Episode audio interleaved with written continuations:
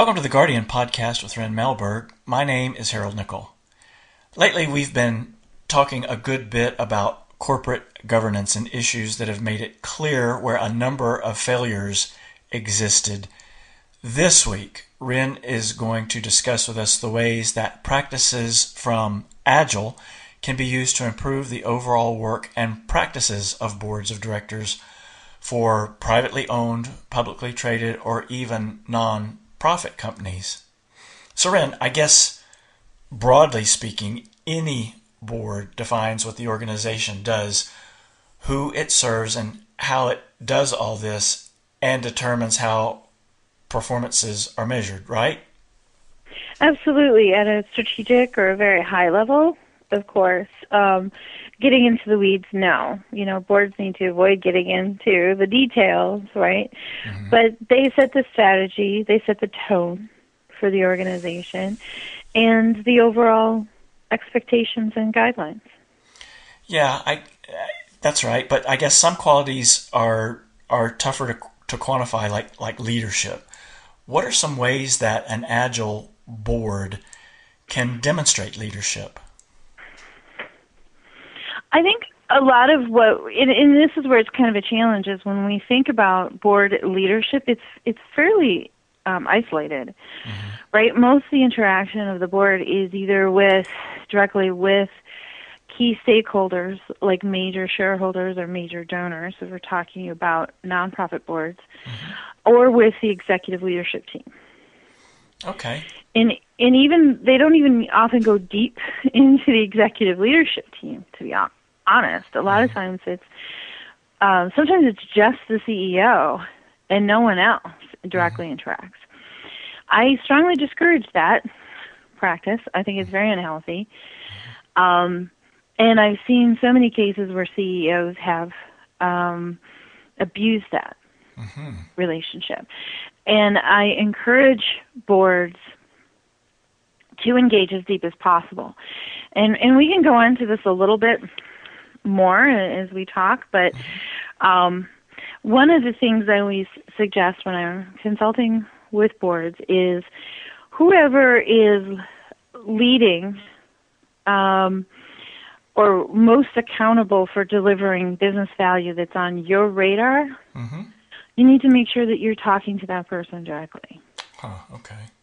So one of the things that we talk about in, in Agile is face-to-face com- conversations, right? right? Yep. Over tools, over processes, over all that other stuff, email, right? over over even PowerPoint. Yeah, mm-hmm. I said it. Face to face is more important than PowerPoint, uh, and I mean it. Mm-hmm. It even comes to that degree that if there is a really um, key strategic uh, initiative or something really important, you don't want to have that filtered through layers of leadership, mm-hmm. you want to have that conversation directly with the person who's most accountable for delivering that.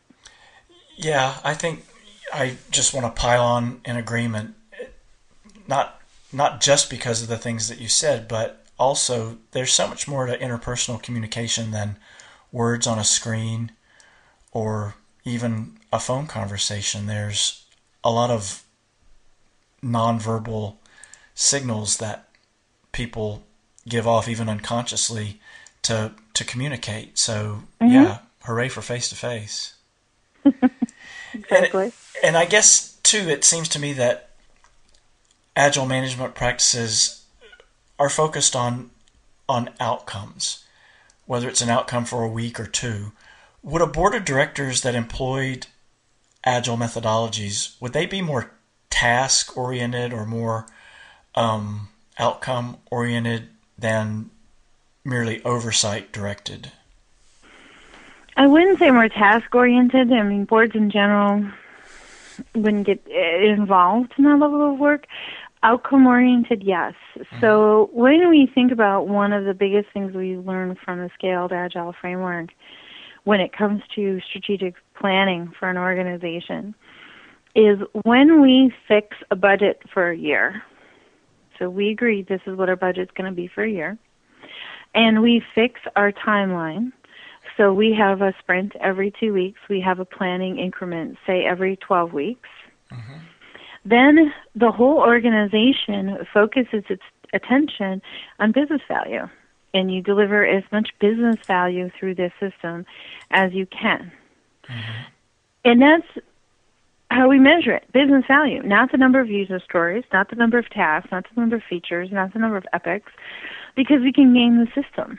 Mm-hmm. Anybody can game the system and make the features, for example, um, so small that they're not meaningful. But we delivered 200 of them. right. Well, who cares? you know, what's more important is what is the defined business value. And what a relief if you're on the board, because I'll be honest, I'm I'm on board. Mm-hmm. Part of one of the worst parts of the board is the financial report. Mm-hmm. It rarely is in any context, right? Yeah. And it it's just the just blah blah blah numbers. yeah. And I would guess half to three quarters of us mentally fall asleep. Oh yeah. Because again, it's not in context. And so it doesn't have any meaning. It's like, who cares how much money we're spending if we don't know what we're getting for it? Yes. So, in the boards that I've worked with when we've made this shift, it is such a huge relief. You know that your budget is fixed for a year. Right. All you have to do is that fifth quarter, ask yourselves how much you want to adjust it, and you keep a rolling budget every quarter. You're making an adjustment to that. Do we want to go up 5%? Do we want to go down 5%? How do we want to adjust it across our strategic initiatives. Mm-hmm. Do we want to give A 10% more and take 5 from B or and 5 from C? Those are literally the level of conversation you're having. Those are very easy, very contextual conversations. Yeah. Then most of the meeting is two things. What's the business value that we've delivered mm-hmm. since the last meeting? What does the organization commit to delivering by the next meeting? Doesn't it sound exactly like a stand up? It does. right? And it, it, that is a lar- largely what it winds up being. You know, mm-hmm. as an organization, what d- have we delivered from the last meeting? What are we going to do for the next one? Um, and it's all focused on business value. Mm-hmm. And it gets the board away from these painful conversations. And trust me, people who aren't have never been on a board, trust me, these are painful conversations around managing budgets and head count, and you know they hate it. Mm-hmm. They all hate it, and that is part of the the relief of going to an agile board. Is you can commit to something for a year. That's usually not very hard. As far as the budget, you have a defined cadence. It's very predictable. It's always the same. Mm-hmm. Right? That's lovely. It, that just takes a lot of ambiguity um, and noise out of your life. Right. And you get to fi- focus all your attention on business value and governance. And imagine how much more time you're going to have for real governance when you're not spending an hour of every board meeting talking about the budget.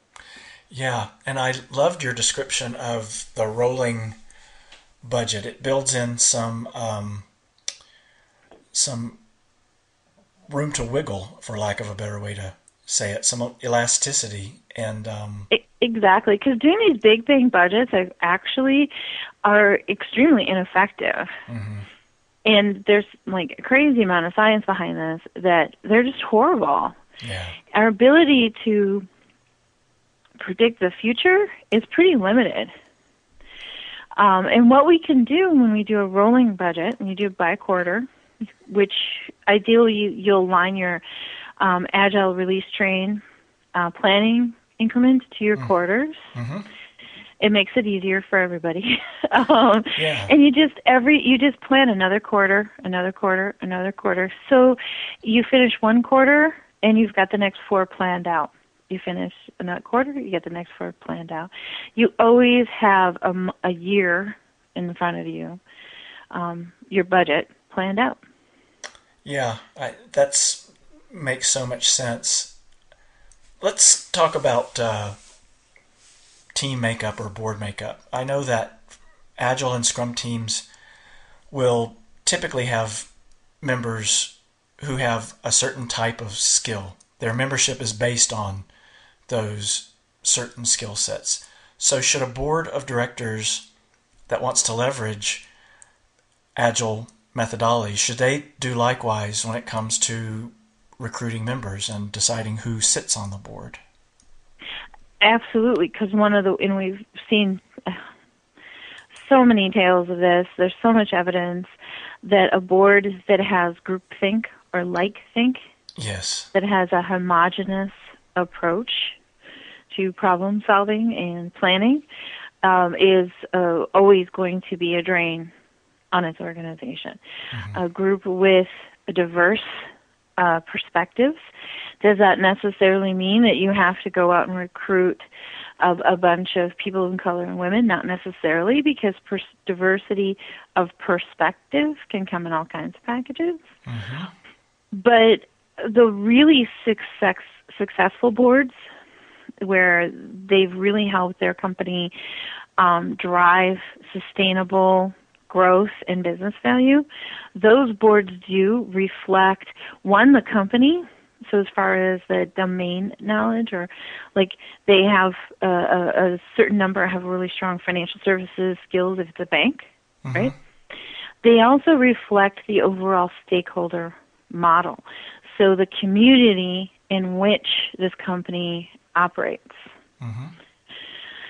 So, some of the biggest things they've found, in, again, going back to financial services, is that um, boards whose customer base is largely female and their board has a significant female composition, the boards actually outperform their competitors. Huh. So we're starting to see um, boards being more uh, more uh, pull recruitment instead of push recruitment. So traditional traditional board recruitment is, hey, we need a new board member. Anybody know anybody? yeah. Right, and you tap a friend. Um, we're seeing more and more boards saying, no, we're going to go out and pull. We're going to go out and find the right candidates. Mm-hmm. We're going to look for um, specific skill sets, specific domain knowledge, uh, specific uh, diversity to bring into our board. Mm-hmm. And one of the things we're starting to see now on topic is boards are recruiting people with a, uh, enterprise agile experience uh because they're recognizing that as their organization becomes more agile, so does the board. Okay. Makes so, I mean, which makes a lot of sense, right? Absolutely.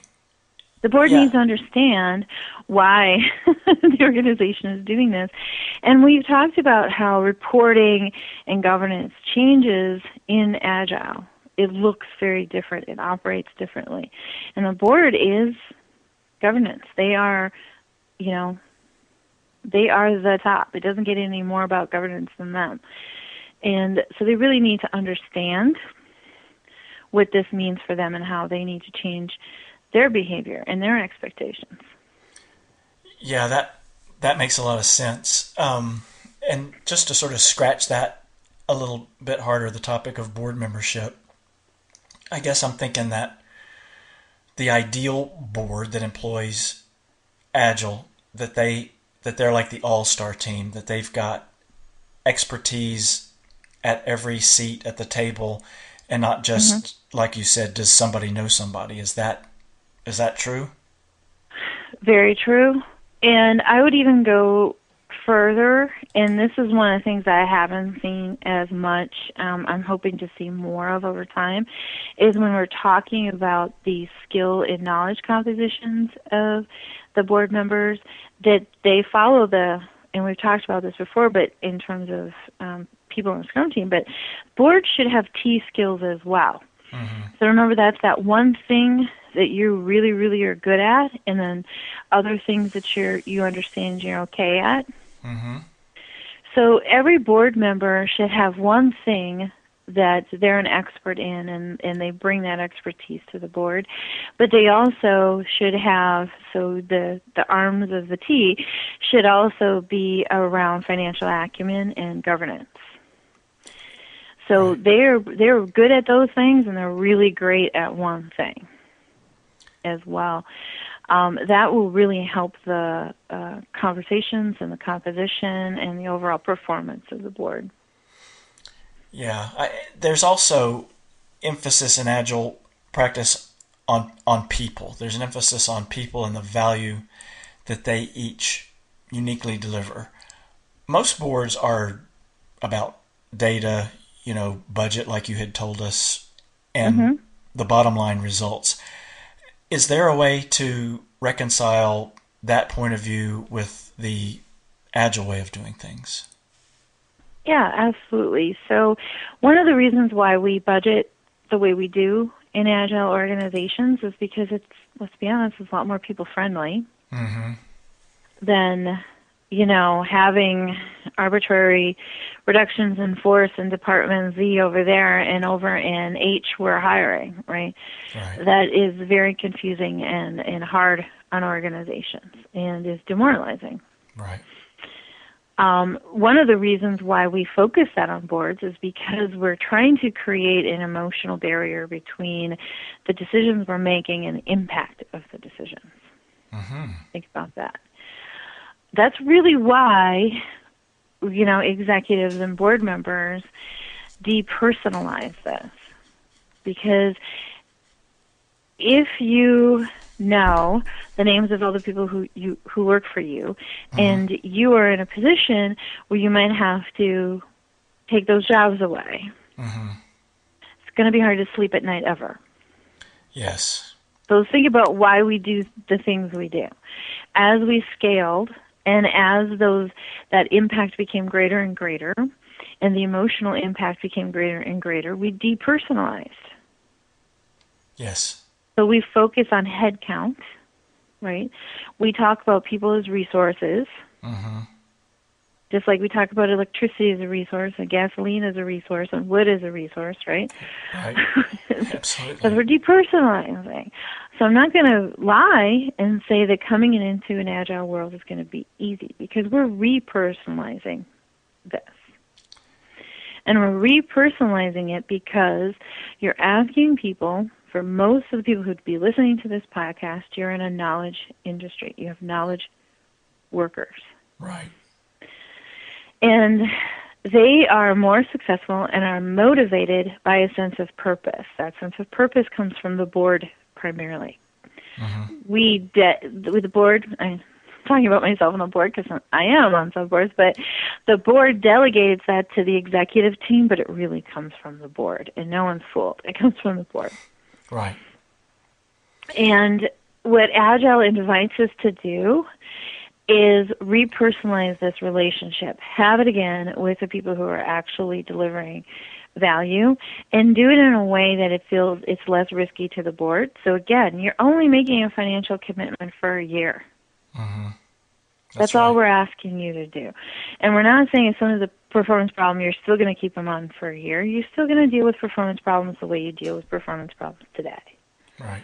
But we're going to take all that unnecessary angst and noise out of the system by committing to this budget for a year and just leaving it alone mm-hmm. and committing to the schedule for a year and leaving it alone. Right? Right. And what we're going to do as a board is then we're going to say, what is our purpose this year? What are the epics? What are the big things that we really want these people to focus all their energy and their talent and their creativity and their innovation on? And that's what we're going to direct them to. We're going to create that purpose. Yeah, that's that. You know, I asked about it being reconciled, and what you just described is is perfect. um, so let's let's talk a little bit deeper about day to day corporate culture, directors mm-hmm. bring bring an outside point of view to the company, and like you had told us before, they bring an outside perspective using insider data.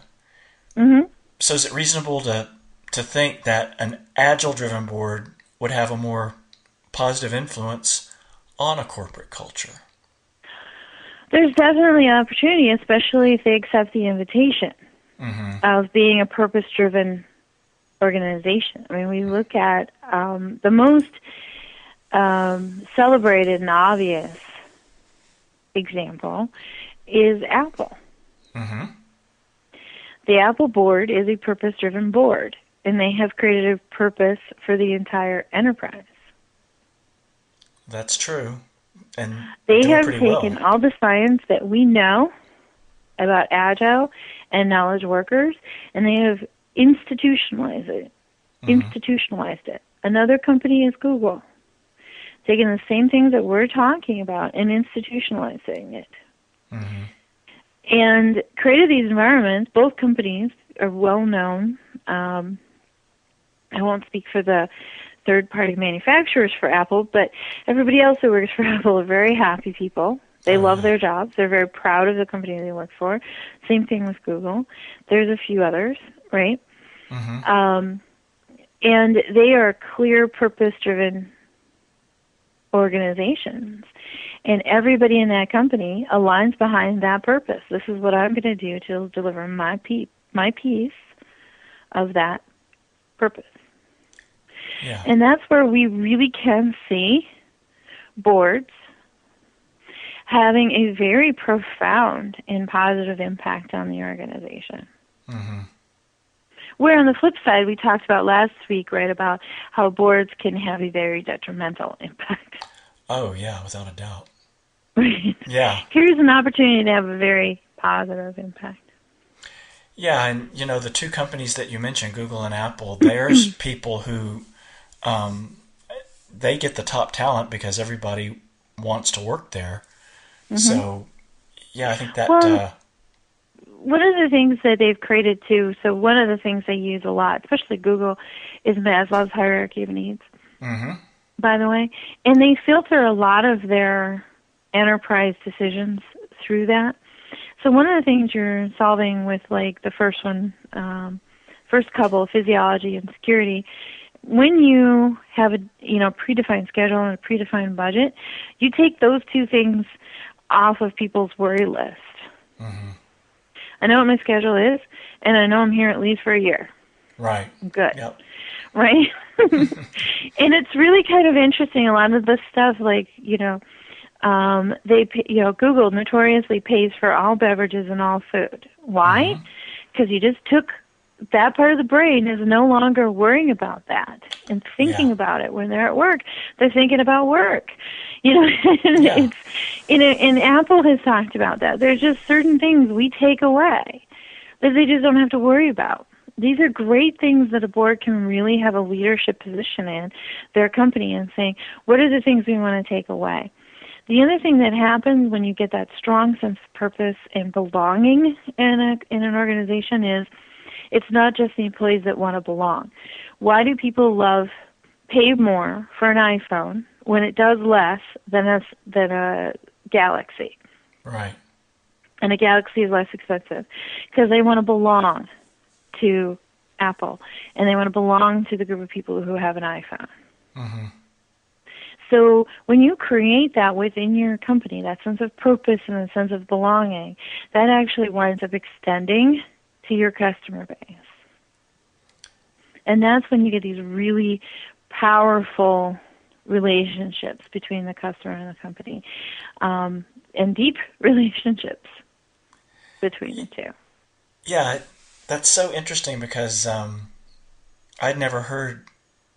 I mean, I I knew that uh, people who who bought Apple products were very devoted to the company, but I had never heard anybody explain it that way before. That's uh, that's really interesting stuff.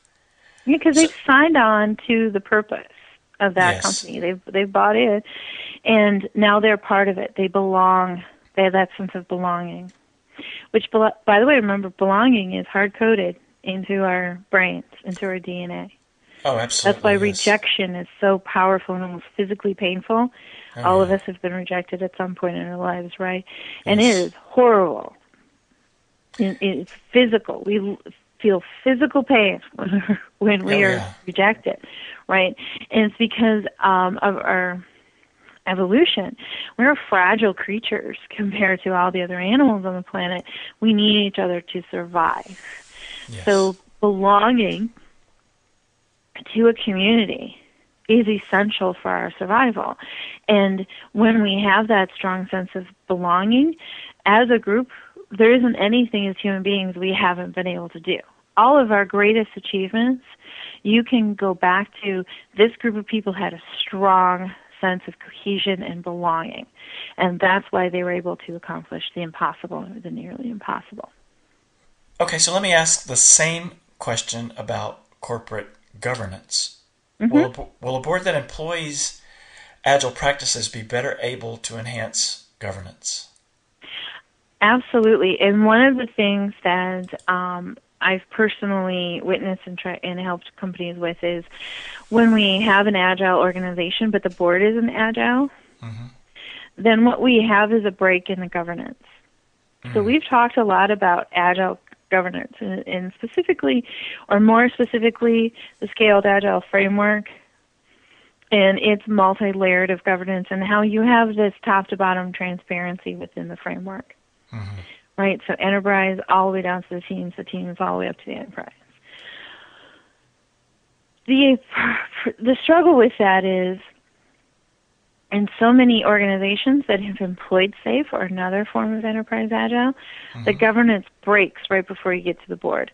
All the reporting, everything changes and goes back to traditional, you know, project program style governance. And you lose that transparency. And so if an or- organization's going to be truly agile, then you need to um, be agile all the way up to the board. What happens if the board doesn't become agile in its governance practices? The rest of the organization degrades. Oh, It goes back to traditional project management and program management. Mm-hmm. And then you hire someone like me to come back two or three years later and improve your agile practices and we say to you, but you know if you don't go all the way up to the board, we're going to be back here in a couple of years. yeah. Because remember the the board really sets the tone for the entire organization. And so what people see is, oh well the board's not agile. Mm-hmm. And that Yeah. trickles down through the organization. So true.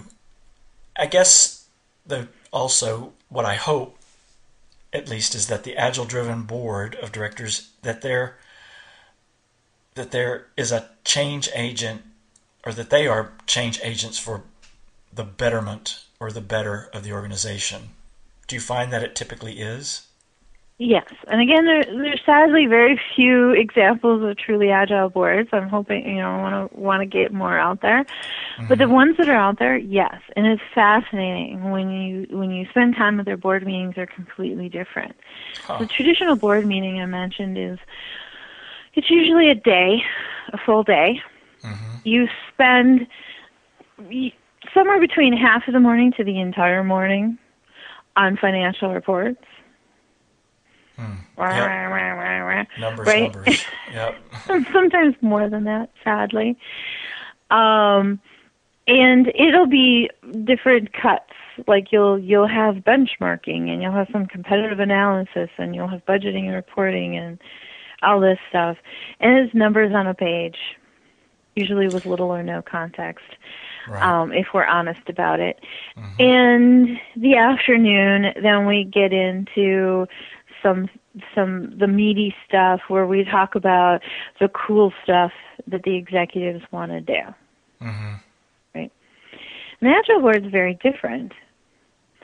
And they spend, and we I talked about this earlier. Remember, it's well, what has the organization done since the last time we met? Right. what's the plan for the next time? What do you want to get done the next time? What have you committed to? What are your stretch goals for the next by the next time we meet? And the rest of the meeting is around things like what can we do to remove systemic barriers? How do we get more business value through the system. Mm-hmm. And that is how we started seeing conversations like the notorious ones now at Google about how do we change the architecture so people feel more comfortable working together. Mm-hmm. How do we remove some of these distractions? Well, we buy them food, we give them, you know, all the beverages they want. We change the out of cubes and we get them pods. And it's these constant conversations about how do we make this a better work environment for knowledge workers? Mm-hmm. How do we uh, create rewards and recognition that knowledge workers like? Because remember, knowledge workers don't don't do well when you have a carrot and sticks incentive system. That actually right. creates worse performance. So the more, the higher the bonus, the worse performance. Mm-hmm so much science behind this is kind of hilarious. And yet we still try and give people more money to encourage knowledge workers to do better, and it never works, and it actually degrades performance. Mm-hmm. So you get conversations at the board level saying, well, what can we do, you know, to um, get, you know, in, in get do the right kind of rewards and recognition that will encourage more innovation, encourage more creative problem solving, etc. One of the things that a former client of mine is doing or did is they took the everybody who wanted to, the entire company to go see the new Star Wars movie. Oh, how fun.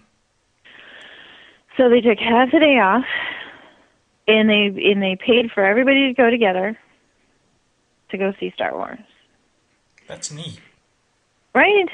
Yeah. Because they they know their community, they know who their people are, they know what they're interested in, what they're passionate about, and they're like, "Let's go, let's do it. Let's take the day off. You guys have had a great quarter. Let's take the day off. Let's go see Star Wars." Yeah.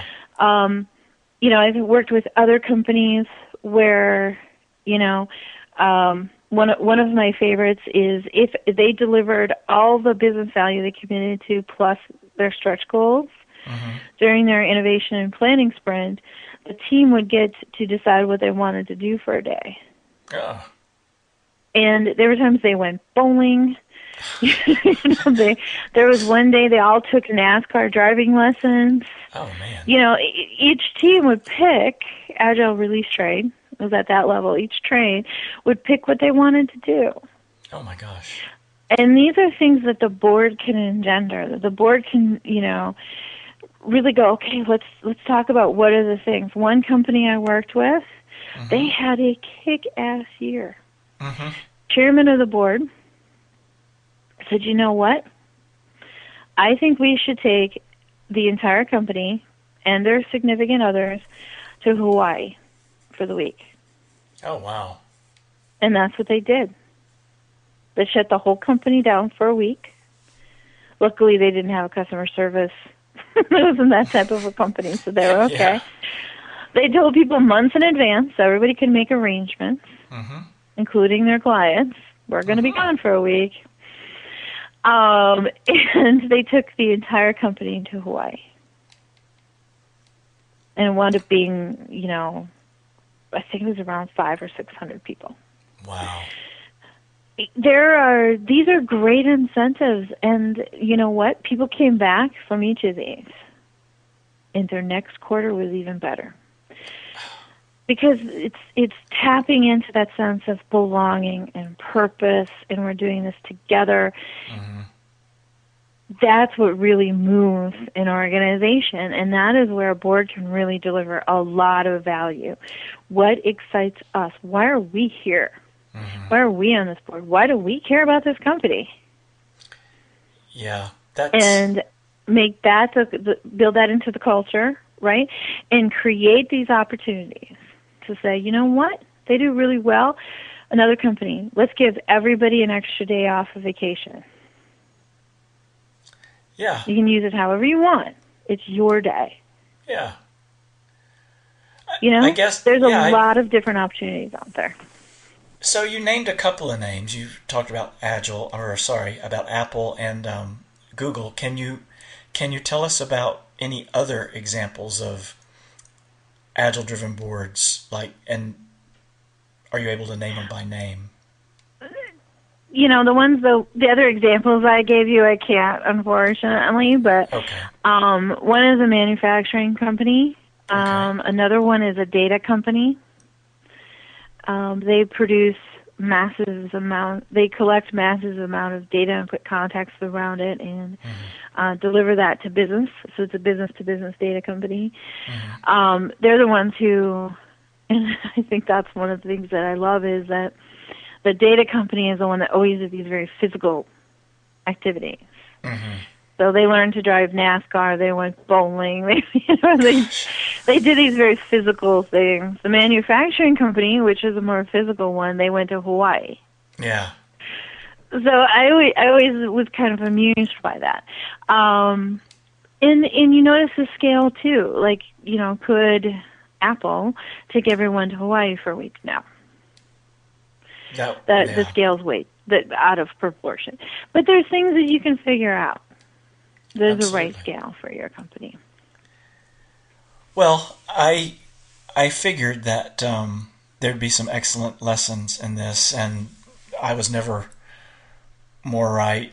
The other is that you know nobody has to really look very far to see that lots of companies are really challenged by issues of governance, and there's plenty of shortfalls that caretaker boards of directors who are just that merely caretakers or who provide a rubber stamp for the CEO have that leave the company, the employees, their customers and shareholders in a very tough position when there is a crisis of governance. And Ryn, thanks to you, um, hopefully they'll see that there's another better path for them when they employ Agile. So thank you for for sharing that with us and thank all of you for listening. And remember to come back next week for another edition of the Guardian podcast with Ryn Melberg.